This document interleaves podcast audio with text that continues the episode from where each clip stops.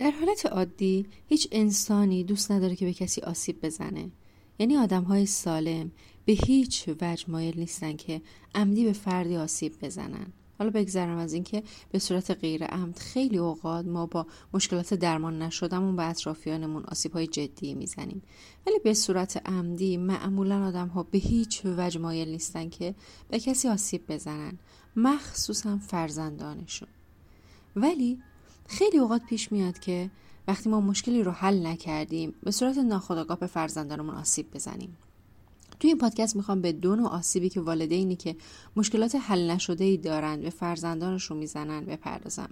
که البته این آسیب ها خیلی خیلی طیف گسترده تری داره ولی می‌خوام توی این پادکست یک نگاهی متفاوت داشته باشم و به دو نوع از آسیب هایی که خیلی خیلی شایع ما خیلی اوقات توی کلینیک با مراجعانمون مواجه میشیم که همچین مشکلاتی دارن. می‌خواستم توی پادکست در صحبت بکنم که اطلاعات افراد بالاتر بره و اگر این کار رو دارید انجام می‌دید بدونید که ناخداگاه دارید آسیب می‌زنید. این دو آسیب چیه؟ ببین یه سری از والدین در کودکی خودشون آسیب های مختلفی خوردن به علت های مختلف. و در بزرگسالی یک عده میان اینجوری جبران می‌کنن که زندگی نداشته من رو تو باید داشته باشی.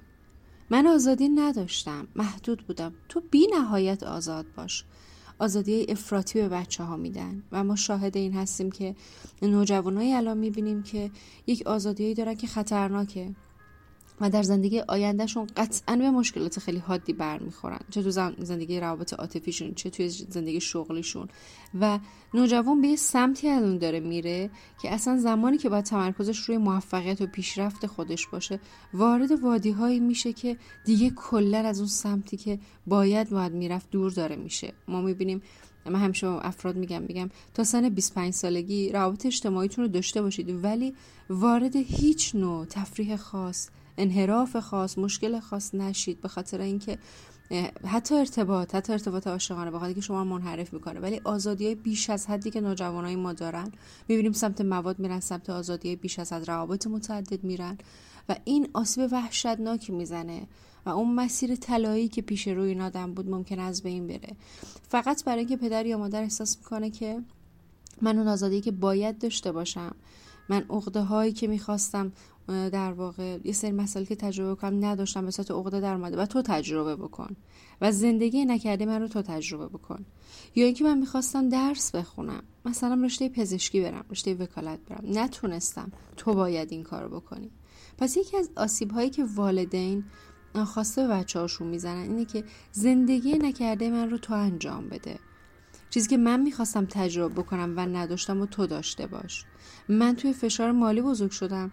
تو در در واقع آسایش بیش از حد مالی در واقع زندگی تو شروع بکن ادامه بده و هر چی لب تر کنی تو خواهی داشت. تو بدون محدودیت زندگی بکن. یا اینکه من به هم خیلی چارچوب گذاشتن بر بچم دوست ندارم چارچوب قائل بشم. پس این رو دقت بکنیم که اگر داری عقده های زندگی که می‌خواستی تجربه کنی نداشتی بر بچت داری انجام میدی و به صورت افراطی این کار رو می‌کنی بدون داری بهش آسیب می‌زنی. بدون که در واقع با خواسته های خودت نداشته های خودت داشته های اون فرد رو داری سمت و سوی میدی که به دردش نمی‌خوره آسیب می‌زنه بهش. پس دقت بکنیم با جبران گذشته خودمون به وسیله فرزندانمون آسیب های جدی به اونها نزنیم. این خیلی نکته ناهوشیاریه. شاید ما اصلا خبر ازش نداریم ولی بعد از گوش دادن این پادکست شاید خیلی اوقات فکر کنادم که من چه مسیری دارم به بچم میدم که اون مسیر مسیر من بوده ولی الان به درد این بچه نمی‌خوره داره آسیب می‌زنه. باورتون نمیشه روزانه ما چند نفر رو تو کلینیک می‌بینیم تو مشاوره آنلاین می‌بینیم که مسیر اشتباهی رفته بعد میگم چرا این کار کردی؟ میگه والدینم اصرار داشتن که من این کار رو انجام بدم. پس مراقب باشید زندگی نزیسته ما رو فرزندانمون نباید زندگی کنن. این اشتباهه. این خیلی آسیب زننده است. مورد دوم نکته مقابل این جریانه. خیلی اوقات خیلی از والدین ما شاهد این هستیم که نسبت به فرزندشون مخصوصا اون که جنس موافق خودش هستش مردها به پسراشون زنها به دخترانشون این حس رو دارن که ناخودآگاه یک حس خشم رقابت یا اینکه یک حس این که در واقع من یه سرزار تجربه نکردم تو هم حق نداری تجربه بکنی. خیلی اوقات ما شاهد این هستیم که پدرهایی که زندگی داشتن که خیلی خیلی سرد باهاشون برخورد شده. محبت مادری رو دریافت نکردن. تو خانواده ای بودن که در واقعش توجهی بهشون نشده. یا فرزند آخر بودن دیگه اشباه شده بودن از فرزند و به این بچه دقت نکرده یا فرزندانی بودن که تو خانواده خیلی پرمشکلی بودن.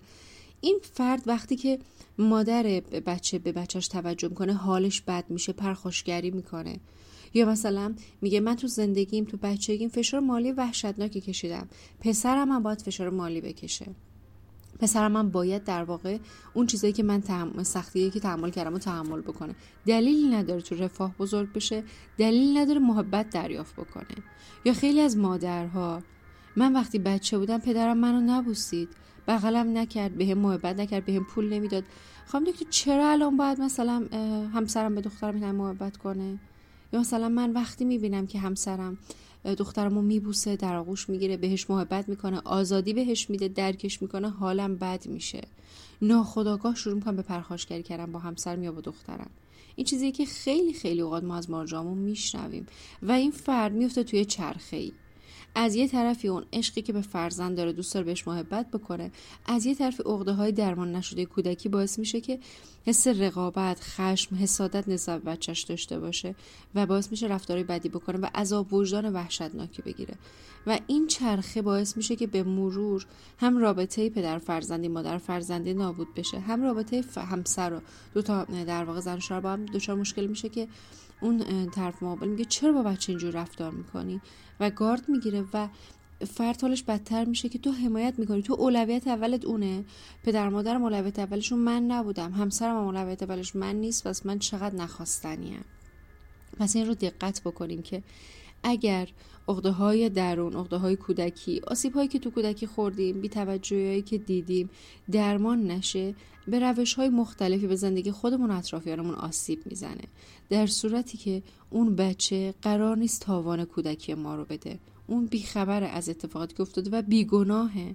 اگه من تو کودکی کتک خوردم بچم گناهی نداشته نبوده که من رو بزنه. دلیل نداره الان من اون رو بزنم بگم که خب ما اینجوری بزرگ شدیم. تو هم باید حس کنی من چجوری بزرگ شدم. یا اگه من تو کودکی محدودیت های وحشتناکی داشتم به هیچ وجه درک نشدم دلیل نداره که الان فرزندم هم تو محدودیت رو بذارم بگم بذار حس بکنه.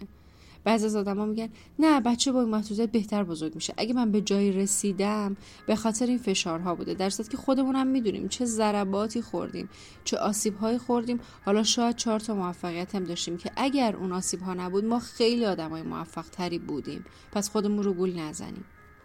پس حالا که با این دو نوع آسیب آشنا شدین بدونید که اگر مشکلاتی در کودکی داشتید با جبران افراطی بر فرزندانمون و یا اینکه حسادت و خشم از اینکه تو هم نباید زندگی خوبی داشته باشی چون من نداشتم به صورت ناخودآگاه این دوتا اتفاق میفته مراقب باشیم که به خودمون روابطمون با فرزندانمون و به آینده فرزندانمون آسیب نزنیم. چون واقعا خیلی خیلی سنگینی داره و شاید ما فکر می‌کنیم که خب من نمی‌دونستم انقدر تاثیر منفی می‌ذاره. ولی اگه جای ما باشی ببینی که وقتی نوجوانا جوانا میان در مورد آسیب هایی که خوردن صحبت می‌کنیم می‌بینیم که چقدر رفتار والدین در حال و روحیه این افراد خیلی خیلی مهمه. خیلی از ماجرای نوجوان ما میگن که خانم خانواده من میگن که اصلا نسل شما همه داغونن همه بیمارن همه اصلا نسل شما همه مشکلات روانی دارن در صورتی که نسل ما رو کی تربیت کرده؟